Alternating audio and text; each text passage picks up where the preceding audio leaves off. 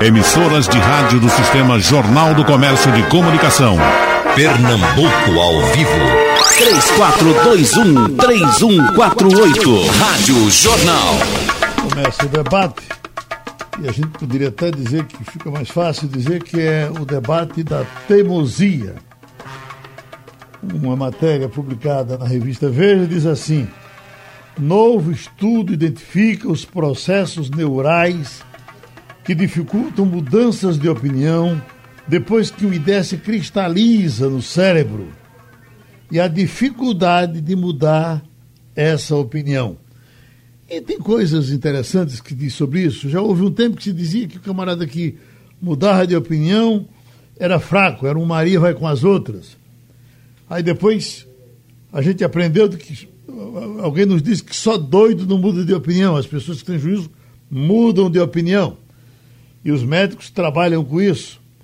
Temos um consultor de empresas, Francisco Cunha, porque na verdade ele trabalha com reformulação dentro das empresas, uma coisa que nesse tempo é muito importante, porque muita gente vai ter que mudar de ramo. Como é que você convence o cara que vende batata que ele vai ter que parar de vender batata e passar a vender melão ou fazer outra coisa completamente diferente.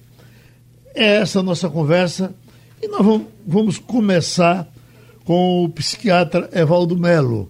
Doutor Evaldo, um colega seu muito importante, gente muito querida, uh, doutor Bastos, ele é reitor, por diversas vezes ele passou aqui nesse debate, e ele dizia o seguinte: eh, quer dizer, não é novidade para os senhores tratar desse assunto, porque ele dizia: olha, a, a, a, história, a mente humana é o seguinte: se você tem uma velhinha, uma senhora, que gosta da casa bem limpinha, aos 30 anos, ela aos 40 anos vai ficando chata, a casa vai ter que ficar mais limpinha ainda, aos 60 mais limpinha ainda, aos 80 ela fica com a gota serena brigando com quem pisa com pessoas na casa, enfim.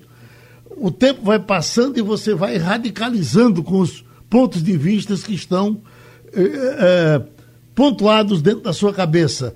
É assim mesmo? É, boa noite. Boa, boa, bom dia, Geraldo. Bom, bom dia, dia, colegas de, de, de bancada. É, vejam, eu, eu prefiro ficar com a afirmação da minha avó.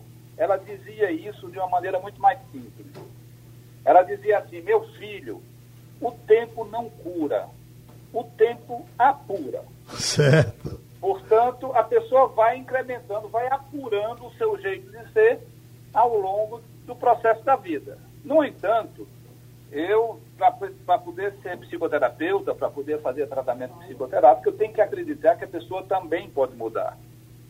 Evidentemente que para a pessoa mudar é preciso que haja ou um evento que eh, possibilite o que um, um psiquiatra inglês chamava de uma experiência emocional corretiva, ou seja, é possível você, através de uma experiência emocional, você corrigir este rumo das coisas, o rumo do seu comportamento, do seu pensamento, ou então fazer um processo terapêutico para que a pessoa entenda por que é que ficou encasquetado naquela mania de limpeza e naquela coisa que você descrevia da nossa fictícia personagem. Então, veja, é possível você mudar, é possível você agregar conhecimento e ter a reflexão, aquilo que você dizia, é, só doido não muda de opinião, porque é possível você flexionar o seu pensamento à medida de novos dados. Né? Eu posso ter uma opinião sobre uma pessoa e, de repente, eu recebo mais informações sobre esta pessoa ou sobre determinada circunstância e situação, e a partir dessas novas informações, a minha mente levar a uma elaboração de um conceito diferente sobre aquela pessoa ou sobre aquelas coisas, eu posso mudar. Isso é a flexibilização. Essa coisa de, de, de, de, é, de não mudar de opinião, de não mudar de pensamento, é exatamente o que a gente chama é, do pensamento conservador, do pensamento daquela pessoa cabeça dura que é incapaz de ver, por exemplo, nessa situação atual, a pessoa é incapaz de processar as informações que estão chegando, por exemplo, em relação ao que está acontecendo no Brasil. Então, as pessoas continuam dizendo, como diziam há dois anos atrás, não, isso é assim, daquele jeito, este homem vai chegar no poder e vai fazer tudo isso, tudo isso, tudo isso, e não vê nenhuma informação que aconteceram nesses dois, desses dois anos. Então, estas pessoas, elas deixam de ver porque elas descartam tudo que não concordam com o pensamento dela. E aí ela mantém aquele pensamento porque ela descarta toda nova informação. Mas uma mente flexível, uma mente ágil, uma mente, que eu diria, capaz de receber informações novas, ela tem que processar essas informações novas e ter novas, novos funcionamentos em relação a, a essas questões. Então, é, é verdade aquilo que dizia o seu convidado, é verdade o que dizia a minha avó, que o tempo só apura, mas é possível acontecer eventos na vida das pessoas e eu acho, por exemplo, que essa pandemia pode ajudar algumas pessoas a mudar nesse sentido, de que possibilitar alguma. É, porque a crise leva a isso. Nós vivemos uma situação de crise. A crise leva a que você possa flexibilizar e procurar novas soluções. E isso dentro da mente, essas novas soluções, é uma mudança de pensamento, uma mudança de comportamento, uma mudança de visão do mundo, Geraldo. Ah, agora, eu tenho acompanhado na questão dos políticos. É, é, tem uma, uma, um pensamento de é, uma, a Cristina Lobo, Cristiana Lobo, ela diz o seguinte, que os políticos não foram feitos do nosso barro. Eles são de um barro totalmente diferente, por isso a cabeça deles é diferente, a forma de pensar é diferente, porque de repente você tem, eu já tenho recebido aqui no debate, um político que é do PCdoB. E ele sai do PCdoB e depois me aparece no PSD, no PFL, na Gota Serena. E às vezes passa por todos os partidos e vai dizendo, eu mudei, e vai defendendo as ideias dos partidos com toda a força, uh, uh, quanto mais sejam diferentes esses partidos. Eles mudam mesmo ou eles vão pensando a mesma coisa desde o começo? Eu acho que eles são feitos do nosso mesmo barro, Geraldo. Eu acho que eles são humanos como nós. Entende? Eu, eu costumo dizer uma, uma coisa que às vezes as pessoas se chocam. Eu não acredito na bondade humana, porque eu acredito que a bondade é um controle da maldade. Então, o que eu quero dizer com isso é o seguinte: para que eu seja uma pessoa generosa com as outras pessoas, eu tenho que controlar a minha vontade egoísta de querer tudo para mim. Eu, eu, eu, eu, citaria o exemplo do, do, do crescimento da, da, da, das crianças. As crianças, você pega uma criança de três anos, ela é uma tirana. Ela quer tudo para ela, na hora que ela quer, do jeito que ela quer e, e como ela quer. Então, veja, o processo de crescimento psicológico, a convivência com os grupos, e começa pelo grupo familiar, vai dando para esta criança este limite. Eu não posso tudo, eu tenho que fazer cocô é na privada, eu não posso fazer cocô onde eu quiser. Isso vai ensinando os controles e os limites da sociedade. Então eu vou transformando aquela criança tirana do comportamento tudo é meu, tudo é para mim, e neste momento, em alguém que é capaz de dizer, não, eu estou com fome agora 10 horas, eu vou enganar agora porque eu vou comer a meio-dia. Eu estou com vontade de jogar bola agora, mas à medida que ele entra no colégio, né, eu tenho que esperar o recreio para que eu possa jogar bola. Esta domesticação, essa domesticação do ser humano vai transformando ele num ser mais solidário e que aceita o controle do grupo. Quando o homem, quando a criança, quando o adolescente não tem este controle, a sociedade é que vai ter que dar esse controle para ele.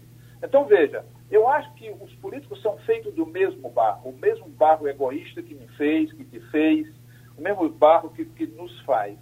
No, no, no, por, entretanto, eles não conseguiram se moldar a um mundo civilizado e a um mundo generoso, a um mundo da preocupação com o coletivo, onde o coletivo é mais importante que o individual. Então, esta pessoa que estava num num partido dito de esquerda, e isso acontece na esquerda na direita porque são todos humanos, ela, na verdade, ela estava com uma capa que era conveniente para ela naquele momento, Geraldo. A pessoa realmente que tem convicção ideológica, ela não mudará essa convicção ideológica porque ela mudou, ela não mudou de partido. Então, o cara que rouba porque está em determinado partido, ele roubaria em qualquer partido. Se tivesse a facilidade e a ocasião, como diz o ditado, a ocasião faz o ladrão.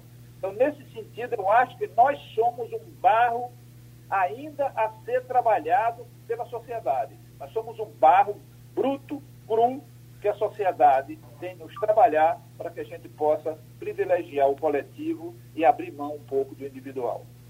Estamos recebendo agora o Dr. Paulo Breiner, neurocirurgião, neurologista. Doutor Paulo, uh, como não está havendo mais segredo nesses tempos, uma coisa era o senhor chegar aqui e a gente poder lhe perguntar fora do ar, mas estamos à distância. Eu, uh, eu tenho informação de que o senhor também está passando pelo tratamento do nosso Daniel Bueno, que teve um problema uh, de isquemia ou, derrame e, e, passou pelo seu trabalho lá no Hospital da Restauração. O senhor poderia nos dar notícia dele para tranquilidade nossa aqui, de tantos amigos que ele tem, trabalhou com a gente aqui uh, por mais de 20 anos e continua trabalhando comigo lá nos outros lados? Claro que sim o, o Daniel sofreu, Geraldo, do mesmo problema que Graça, nossa querida Graça Araújo, um aneurisma cerebral. A manifestação bem diferente deles é uma característica dessa doença. O de Graça foi uma explosão, um sangramento tão intenso que não permitiu o tratamento médico. O de Daniel, os sinais clínicos do início, a queixa dele, o que ele reclamava, a chegada em tempo lá no Hospital da Restauração e o tempo curto da chegada ao hospital até o tratamento transformam as expectativas dele de recuperação nas melhores possíveis.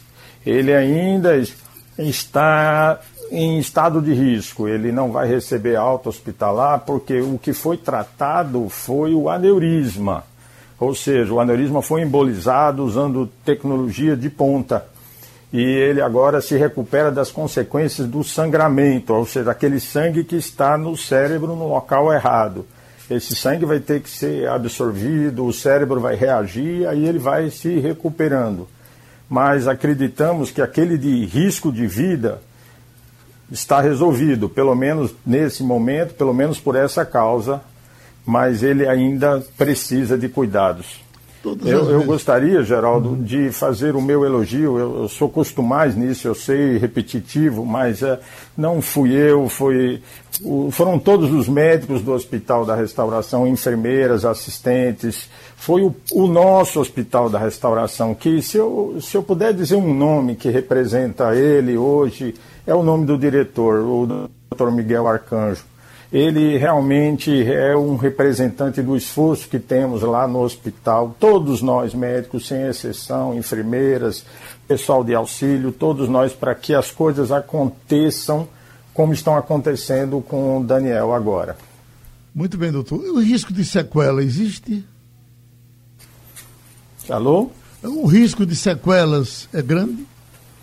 A, a preocupação ainda é com a vida, Geraldo. É, apesar de ter sido resolvido o aneurisma, o sangue que está no lugar errado, ele provoca alterações no cérebro, ele está tomando medicações, ele está na UTI neurológica do hospital. Eu acho que é o único hospital público do Brasil que tem uma UTI neurológica, uma UTI só para pacientes neurológicos. Ele está lá recebendo as medicações, as sequelas não sei dizer, Geraldo, ainda não. Uhum. Precisa mais tempo. Pronto, doutor, me desculpe, mas eu, eu, precisava disso para. Ele está bem, Geraldo. Ele recebeu o melhor tratamento. Ok. Ele vai, ele vai recuperar. Agora vai falar meu coração. Ele vai recuperar. Okay. Eu acredito nisso. Agora está falando meu coração, não é o médico, não. Ele vai recuperar, ele vai voltar para a família, para o trabalho, para os amigos. Ele vai voltar. Olha, o nosso assunto aqui, a, a, a manchete é a química da teimosia, doutor. Aí tem novo estudo identifica processos neurais que dificultam mudanças de opinião depois que uma ideia se cristaliza no cérebro eu lhe pergunto, isso é novo estudo os senhores que trabalham a mente humana sempre souberam disso? Ah, é, ah, encontrar os hábitos, os circuitos de pensamento no cérebro é um, é uma, um desafio bem antigo, já completando 100 anos, até um pouco mais na, na história das, das pesquisas científicas, Geraldo. É, o, o, se eu posso responder sua pergunta, é, tudo que a gente pensa hoje, a gente sabe que formam circuitos no cérebro. É, é como se fossem conexões novas. Todo mundo acho que já ouviu falar, pelo menos, que o cérebro é formado por bilhões, né? são 3 bilhões de neurônios que compõem o nosso cérebro e eles se conectam e essas conexões acontecem pela liberação de transmissores, são produtos, são neuroquímicos que fazem a corrente elétrica andar. E cada área do cérebro tem uma função. E hoje a gente sabe que as conexões que se formam com o primeiro pensamento, que é uma região do cérebro que fica na, na, no frontal, na testa, bem perto do osso, é o chamado giro pré-frontal. Ele se conecta com as regiões mais profundas, ficam lá no meio do cérebro, perto do tronco cerebral, que são chamados os núcleos da base, ou a gânglia basal essas conexões, elas são as principais conexões que estão envolvidas no nosso pensamento que vai se tornar um hábito. É, essas conexões vão se formando, Geraldo. Em vez de liberação de neurotransmissores, a, a gente acreditava que era só isso até uns 20, 30 anos atrás, hoje a gente sabe que isso é só o começo. Se formam, imagine você, neurônios, axônios novos comunicam neurônios, ou seja, você quando está pensando e desenvolvendo um hábito, você cria uma parte do seu cérebro novamente. Então, além de química, você cria cérebro quando você está pensando e formando um hábito. É, é, é, é, muito composto o processo.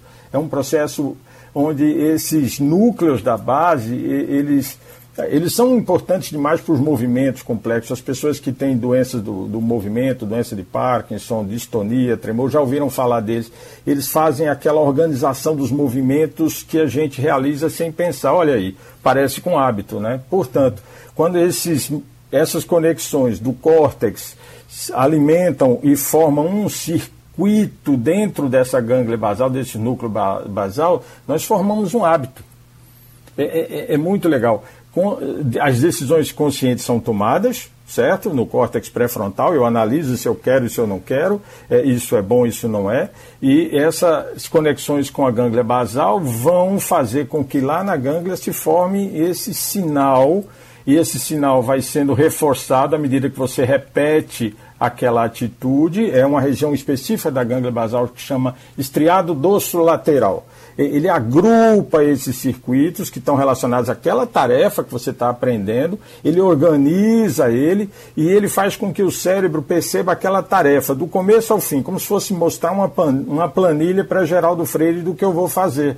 E o cérebro percebe, e quando aquilo começa a se repetir, ele começa a valorizar aquilo, e os neurônios, outro grupo de neurônio vai dar o feedback daquela tarefa, ou seja, vai ter outra parte do cérebro que vai colher o resultado daquela tarefa e vai informar para esse circuito se a tarefa foi cumprida. E quando a tarefa é cumprida, outra parte do cérebro, que são os núcleos ventroestriatos, vão recompensar você porque você cumpriu a tarefa. Então, executar aquele hábito.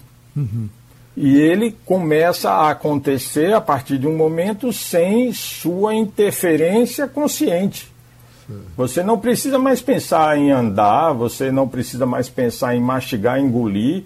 Você não precisa, muitas vezes, você está limpando a casa, com, com a, você está limpando a casa e falando no telefone com um filho, e as duas coisas dão certo. Tanto a limpeza você não quebra nada e faz direitinho, quanto a conversa com seu filho, você consegue falar coisas certas, ouvir direitinho. Então, o que estava automático aí? Obviamente era a limpeza da casa. Uhum. E ele perguntou. Uh, uh Existem pessoas teimosas, certas e determinadas pessoas, ou todos nós somos teimosos porque os nossos cérebros foram feitos assim?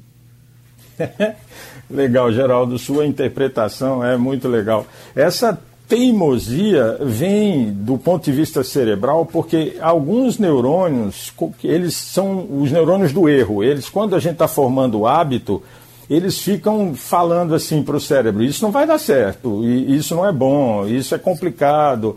E aí, pela insistência, quando forma o hábito, esses neurônios que, a, que apontam os erros do circuito, eles vão diminuindo e eles desaparecem.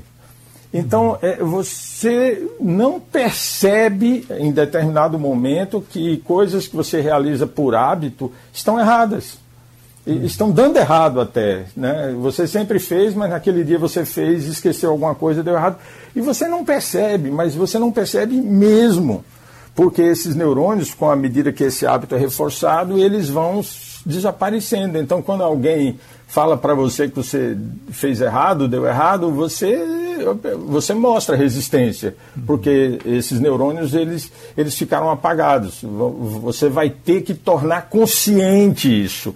Você vai ter que tirar do modo automático, levar lá para cima para o córtex frontal de novo, principalmente o, o córtex frontal, frontal e límbico, que, daí em cima do, que fica na região bem do, do cérebro, que fica bem em cima do olho e ponderar, e, e, e, ouvir de verdade, e considerar e formar um outro circuito de células de erro. Francisco Cunha, doutor Francisco, o senhor estava aí ouvindo o neurologista, ouvindo o psiquiatra e dizendo, e eu é que tenho que mudar a cabeça de algumas pessoas em alguns momentos muito sérios da vida.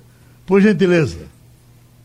Bom dia, Geraldo. Bom dia, doutor Evandro. Bom dia, doutor Paulo. Bom dia, ouvintes. Realmente, Geraldo, eu estava aqui ouvindo e vendo como é que, que isso aí, procurando entender um pouco mais como é que, a, que funciona, né? tanto a mente quanto o cérebro das pessoas.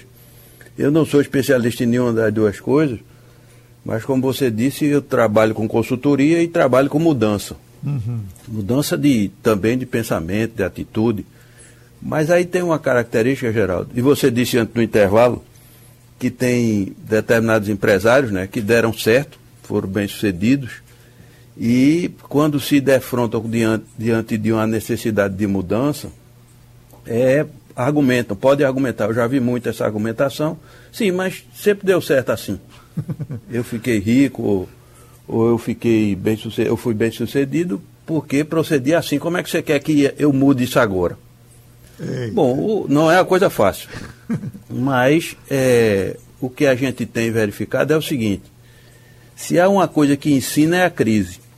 Uhum. A crise tem um poder, ela tem um poder pedagógico e essa que a gente está vivendo é uma coisa brutal, né? É, um, é uma necessidade de aprendizado acelerada. Caso contrário, muitas empresas podem correr o risco, estão correndo o risco, de não sobreviverem mesmo. Não são poucas, e é no mundo todo.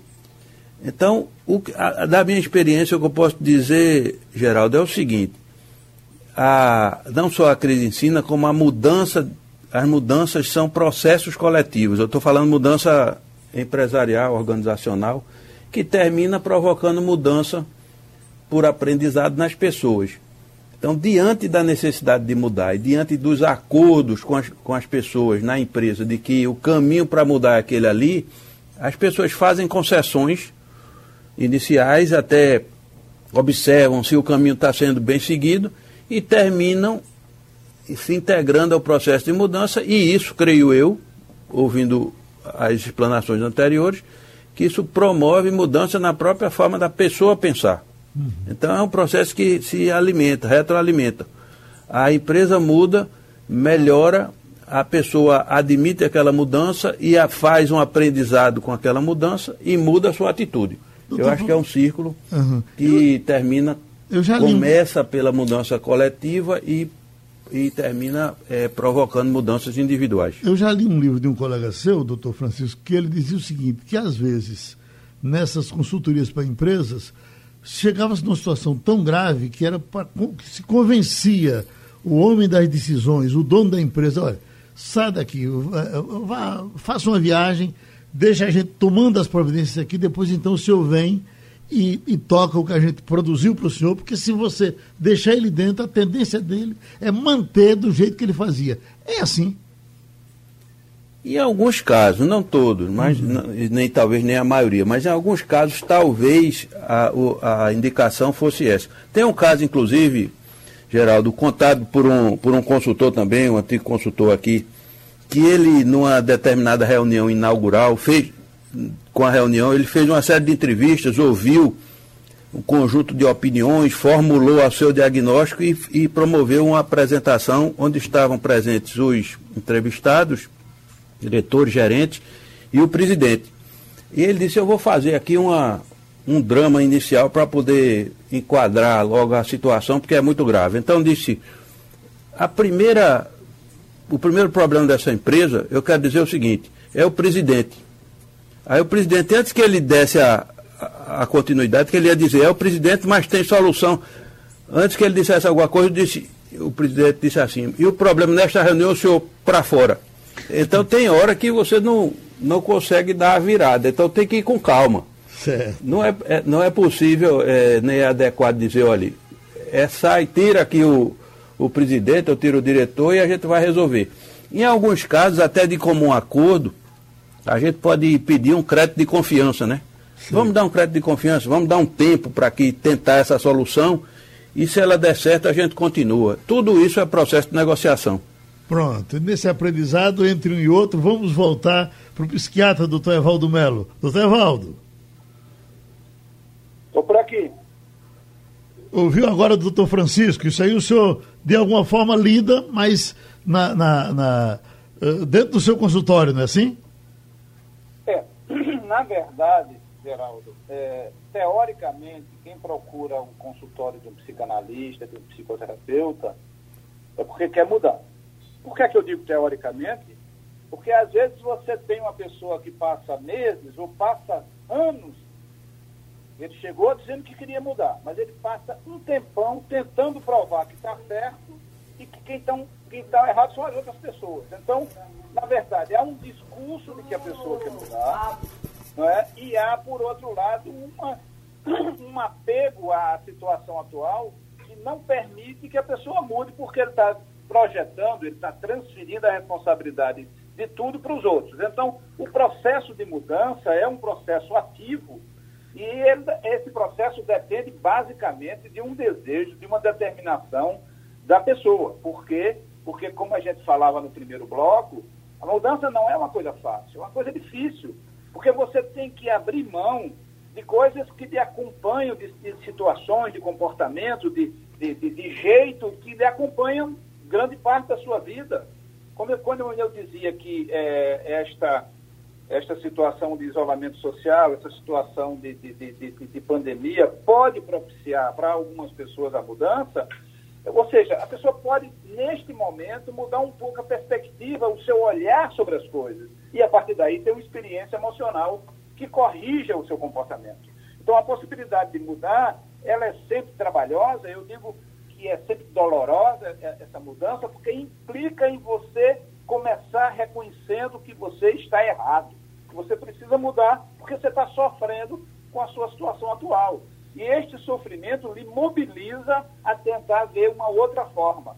Porque isso também depende muito, Geraldo, da, da, da, da, atribuição de valor para coisas e pessoas. Né? A gente, por exemplo, eu sempre fico pensando assim, e essas pessoas todo objetivo da vida era ter 10 carros na garagem. Né? Como é que essas pessoas ficam sem poder usar nem o carro, nem o elevador? Né? Como é que fica a cabeça dessas pessoas? Eu me lembrei muito daquela esposa daquele filipino, Imelda Matos, que tinha 3 mil pares de sapatos. Numa pandemia, o que, é que você vai fazer com 3 mil pares de sapatos você está com um chinelinho de dedo dentro de casa sem poder sair? Então, a atribuição de valor a coisas, a situações, a pessoas, tudo isso pode passar por uma reflexão no momento como nós estamos vivendo atualmente, em que há um inimigo externo muito poderoso que nos deixa encurralados dentro da nossa jaula individual. Doutor Paulo Braz, essa mansidão do doutor Francisco Cunha ajuda a vida dele? Muito, Geraldo, mas foram palavras muito sábias do Francisco e do Evaldo. A, a, a ideia da, da, sua, é, é, da sua auditoria interna. Essa é a ideia que faz com que esses circuitos cerebrais todos saiam lá da profundeza do cérebro e voltem para a superfície. Sabe, agora na quarentena, todos nós é, experimentamos de alguma forma tragédias, né? Com, até mesmo com pessoas queridas, com nós mesmos, nas notícias. E, e é realmente, Evaldo falou muito bem, é um motivo, ela é capaz de gerar uma expectativa uma expectativa em você de, de, modificar hábitos, de pôr sua vida em ordem. A, a, a, neurociência já mostrou que eh, momentos assim são capazes de provocar esses questionamentos e mudar circuitos de hábitos. Né? O sujeito faz tudo errado, tem um infarto do coração, vira um atleta. Se recupera, claro, recebe um tratamento bom e, se, e vira um atleta, come tudo direitinho. Agora, não é fácil. O doutor Francisco falou muito bem que uma vez que esse circuito seja ativado, é, é, é, a pessoa fica dependendo da recompensa. É, é, é, é, uma, é uma situação onde esses hábitos se tornam muito fortes. É, o, os neurocientistas da Universidade de Michigan, eu li um livro recentemente, eles mostram que geram circuitos semelhantes aos dos vícios é, é, o pensamento do hábito ele se torna uma forma de obsessão.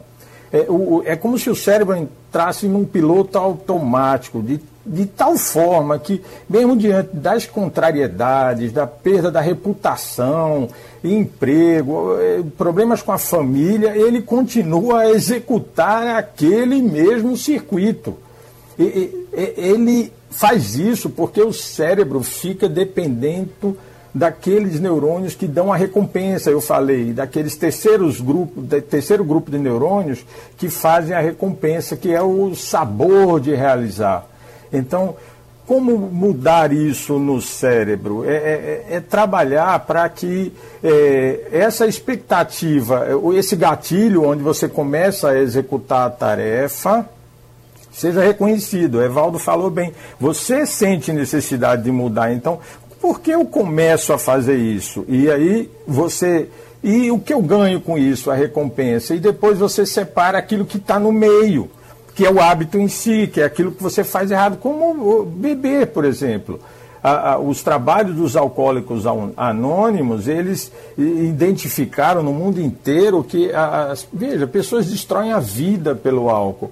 Por quê? Tantos falam, amigos falam, família fala, o médico fala, as empresas são destruídas e ela continua naquele processo cego. É realmente a partir do momento que ela resolve fazer essa auditoria e se perguntar, é a hora que a ajuda é importante, porque ela vai identificar o que faz ela começar a pensar aquilo, o que ela ganha com aquilo e o que ela vai poder mudar no meio daquilo. Qual é a atitude que ela toma que desencadeia todo aquele processo. É um, um, uma decisão da pessoa.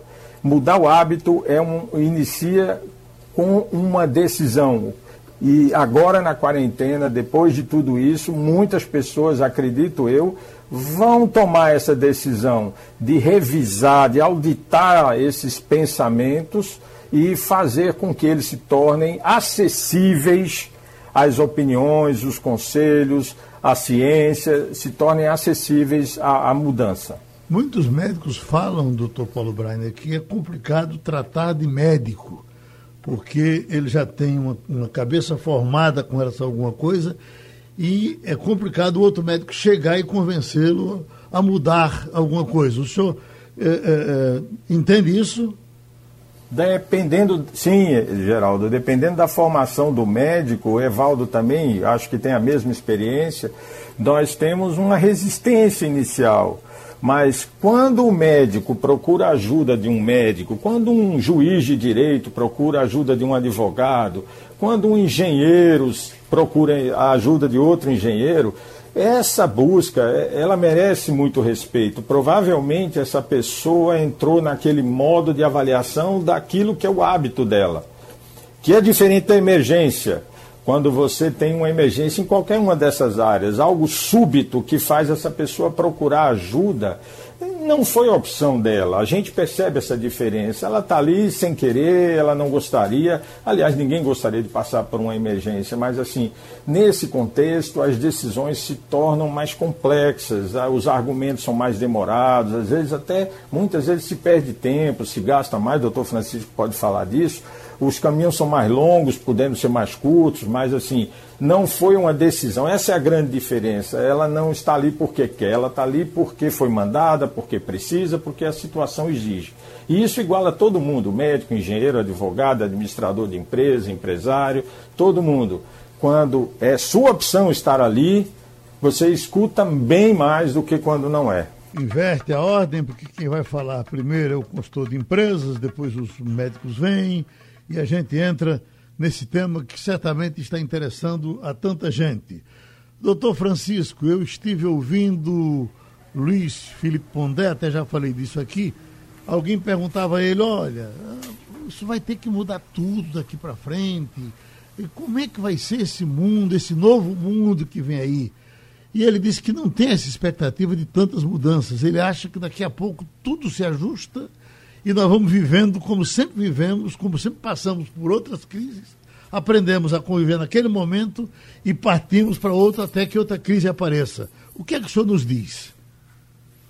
Olha, eu, eu gosto muito do Pondé, acho que ele é um, muito instigante no que diz, mas ele é o que se poderia chamar de filósofo cético. Ele é, acredita pouco em mudança, vamos dizer assim, principalmente da natureza humana, e nós estamos falando aqui justamente de mudança de pensamento. Eu acho sim, Geraldo, que muitas mudanças acontecerão. Talvez não no, no prazo imediato, mas a médio e curto prazo, acho que as pessoas que passaram por esse, esse momento terrível que todos nós passamos e estamos passando ainda, isso não passa em vão é foi muito sofrimento. A crise é pedagógica nesse aspecto, ela vai trazer mudanças, eu não tenho dúvida. Agora, acho também que, é, no primeiro momento, vai haver uma reação meio de, de contraponto a isso que aconteceu. Nós vimos a, as pessoas se recusando a usar máscara, nós vimos as pessoas querendo beber e se aproximar, vimos um filme, um, um vídeo que ficou famoso numa situação do Rio de Janeiro, eu acho que vai haver um primeiro momento assim de, de reação imediata à, em compensação ao, à grande privação que passamos ou estamos passando. Mas acho que, que à medida que a poeira for assentando, o medo, o risco que nós corremos ainda estamos correndo, isso é, isso é muito poderoso do ponto de vista de ensinamento. Como o doutor Evaldo disse, é, é o incômodo é a ameaça que leva a. o que ajuda a levar à mudança. E o doutor Paulo também frisa isso, quer dizer, é preciso ter o desejo de, de mudar, para mudar o hábito. Mas muitos hábitos foram questionados. Tem um, Geraldo, que não foi comigo, eu estou sentindo muito ter ficado nessa quarentena também, porque deixei de andar. Sim. Periodicamente, como eu fazia. Estou uhum. voltando agora lentamente. Mas com um grupo grande é impensável no momento. E tem um aspecto desse negócio de, da caminhada que eu aprendi, que é o seguinte, que o conhecimento também ensina. O conhecimento, é, parece que eu não sou especialista, me desculpem os doutores, mas eu já li que o conhecimento é neurogênico. Então, o fato de. E o exercício físico também. Então, o fato de fazer exercício físico, caminhar na cidade, procurar ver a história, discutir aquilo, isso, isso dá um prazer enorme e provocou muitas mudanças na, em mim. Eu sou uma pessoa completamente diferente de, de antes, quando era antes de caminhar. caminhar. O, então Francisco, eu queria. É, o senhor é, certamente tem, entre, entre, os seus clientes, o senhor tem é, é, restaurantes. Eu tenho acompanhado o sofrimento de donos de, de, de restaurantes e eles até é, entram aqui pedindo que a gente intervenha através do, do, do, do microfone, eles não aguentam mais, afinal são mais de 100 dias com seus negócios fechados, com uh, vidas inteiras caindo pelos dedos. Uh, o, o, ramo de restaurante, por exemplo, como é que, como é que vai ser? Geraldo, eu acho que esse vai ser um dos ramos, já foi e vai ser um dos ramos mais atingidos. Pelo menos até que se encontre uma vacina essa coisa de proximidade, de self-service, de compartilhamento de, de presença muito, muito física, muito próxima, tudo isso vai ter que ser repensado. Uhum. Para funcionamento dos restaurantes na forma como do antigo normal, que hoje está se chamando de antigo e novo normal, essa, essa passagem para o novo normal vai ser talvez das mais exigentes em termos de negócio. Eu não tenho dúvida sobre isso não. Bom, deixa eu então voltar para os médicos. Vamos com o doutor Evaldo. Eu estava até lendo um pensamento pesado ontem que um empresário dizia: Nós estamos aprendendo com a morte. Puxa vida. Doutor Evaldo, quais são as recomendações para todos nós que temos que mudar daqui para frente?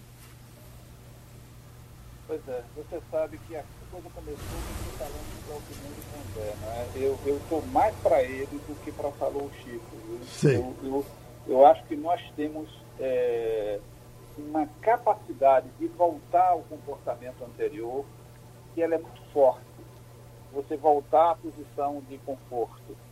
Então, eu diria assim, acho que uma parte da população ela vai poder assimilar este, este, este impacto é, da, da situação traumática que nós vivemos e transformar isso em aprendizado e em mudança. Acho que isso vai acontecer com uma parte da população, mas eu acho que grande parte da população vai voltar rapidamente, rapidamente a, a, a comportamentos anteriores.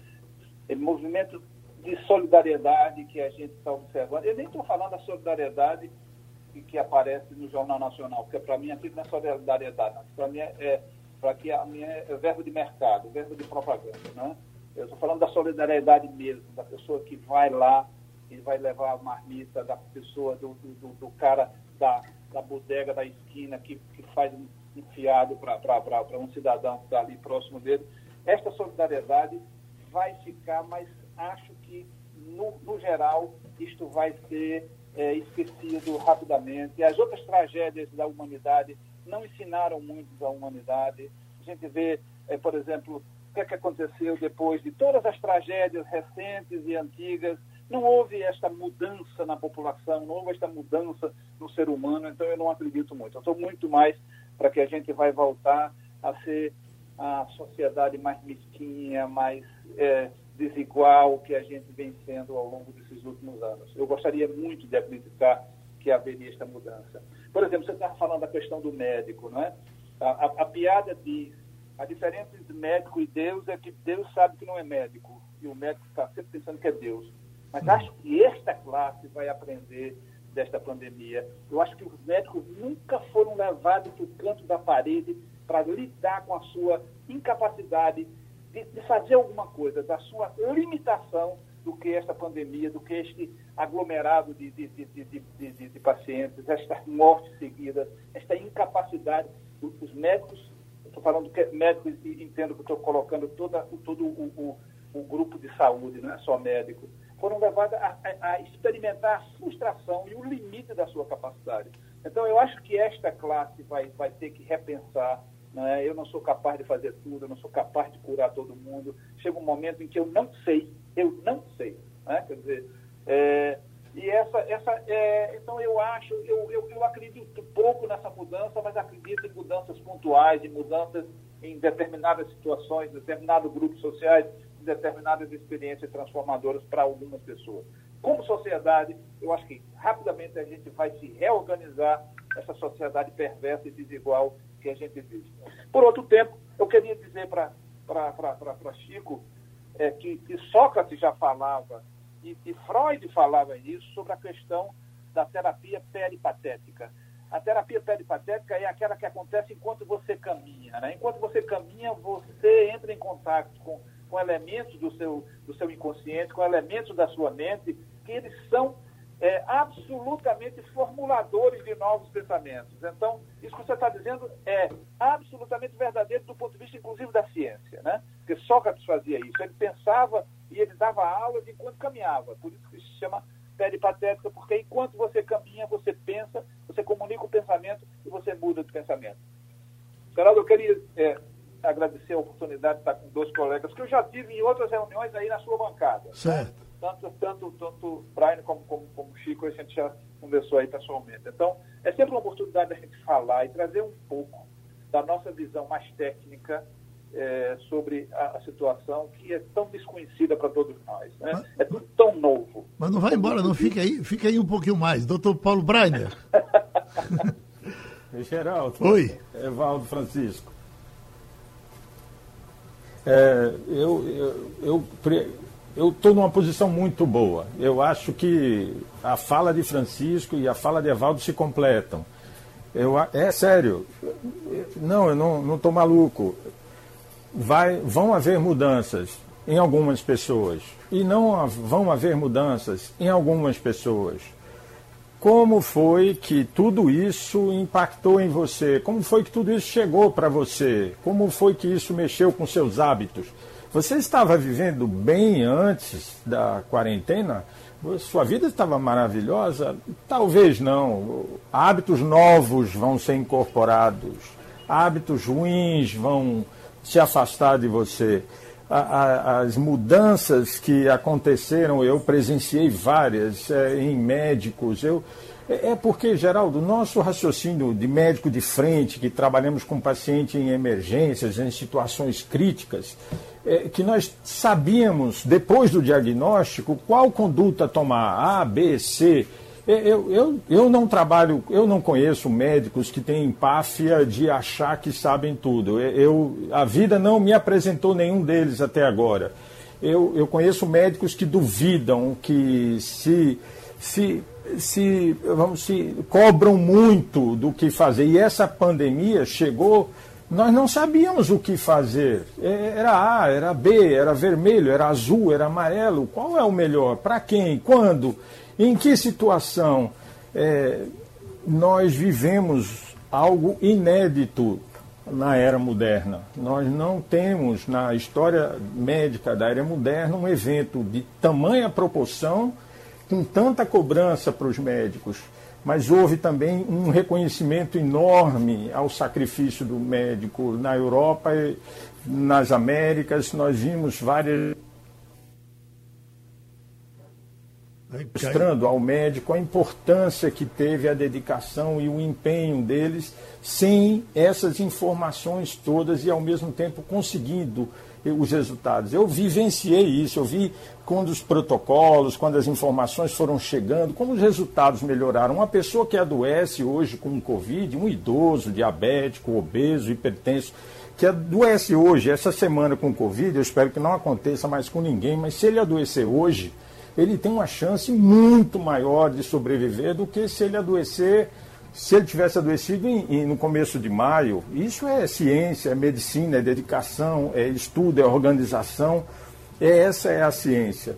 Quantas mudanças elas vão acontecer? Vários aplicativos, é, dispositivos de tecnologia, que já existiam alguns, outros foram até criados e melhorados durante a quarentena, acredito que vão fazer parte da nossa vida. A solidariedade ela acho que nunca foi uma palavra tão fácil de falar, tão boa de ouvir exemplos e mais exemplos. Eu não acredito que ela vai desaparecer. Muitas pessoas experimentaram é, sentimentos e, e, atitudes que elas vão carregar com elas. Eu acredito que haverá mudança não em termos de. Eu, eu me sinto desconfortável com o novo normal. Eu acho que o novo normal, para mim, é um normal sem Covid. Agora, o que vem além disso, é, eu tenho expectativas, que, que eu leio os filósofos, os, os cientistas, e eles todos têm expectativas. Agora, algumas mudanças em algumas pessoas certamente hão de acontecer. Eu vou sair daqui agora, doutor Paulo, eu vou pelo menos encontrar com uh, pelo menos dois dos três, quatro ou cinco amigos que eu vou encontrar, uh, de boa cultura, de boa formação, uh, de nível superior, e eles vão, vão me dizer, tudo isso é uma mentira, não está acontecendo nada, os médicos estão inventando, estão dando diagnóstico aí de morte de, de Covid sem ser Covid, e eu fico olhando para a cara dele assim, eu digo, meu Deus do céu fazer o que com pessoas que pensam assim e muitas pensam assim? É, hábitos como esse, Geraldo, de criar sua própria verdade, elas remetem a uma esfera patológica. Desculpe os seus amigos, mas eu acho que eles deviam agendar uma consulta, ou poderiam, se quisesse, com o doutor Evaldo, para conversar sobre a vida dele. Porque, é, é, desculpe, eu não quero agredir ninguém, por favor, é, eu só estou falando de ciência, porque quando um fato novo acontece, é, no cérebro você tem três opções: você aceita ele, você rejeita ele ou você ignora ele. Mas quando esse fato novo ele persiste e você continua a ignorar, vendo o que viu, ouvindo o que ouviu, algo está deficiente na sua percepção, certo? Rejeitar isso diante de tudo que se sabe, talvez seja até mais grave. É, a, a, ciência da cognição ela fala muito de convivência, que esses hábitos de percepção iniciais, é, Evaldo falou no começo, doutor Evaldo falou no começo, é o egoísmo. É, esse egoísmo, ele, a, a cognição fala que ele tem dois tipos, né? o egoísmo sábio e o egoísmo idiota. O, o, idiota é aquele que é eu, eu, eu, eu e eu, como se sozinho no mundo, com todos aqueles sapatos, ou com todos aqueles carros, ou com todo aquele luxo, eu pudesse viver bem. Né? O egoísmo é, sábio, inteligente, ele mostra assim: eu tenho que cuidar de mim, eu tenho que fazer minha empresa dar certo, eu tenho que cuidar da minha família, mas, entretanto, se eu desejar o bem, se eu fizer o bem, se eu cuidar do outro, minha vida também melhora. Então é um esforço inteligente me preocupar com o outro.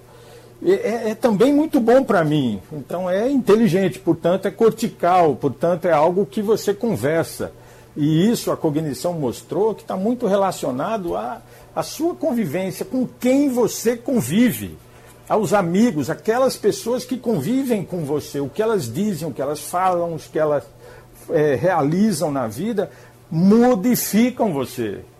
É, é, é, muito importante agora que você teve tempo, como eu, todos nós desaceleramos, eu tive períodos mais acelerados por conta da, do meu trabalho, mas assim, é, é, muito importante agora você reavaliar as pessoas que convivem com você, se aproximar mais de algumas, escolher umas para se aproximar mais, para conviver mais, vale a pena. Muito obrigado o doutor Paulo Brainer, o doutor Evaldo Melo, o doutor Francisco Cunha fizeram o debate de hoje. Sugestão ou comentário sobre o programa que você acaba de ouvir, envie para o e-mail ouvinte@radiojornal.com.br ou para o endereço Rua do Lima 250, Santo Amaro, Recife, Pernambuco.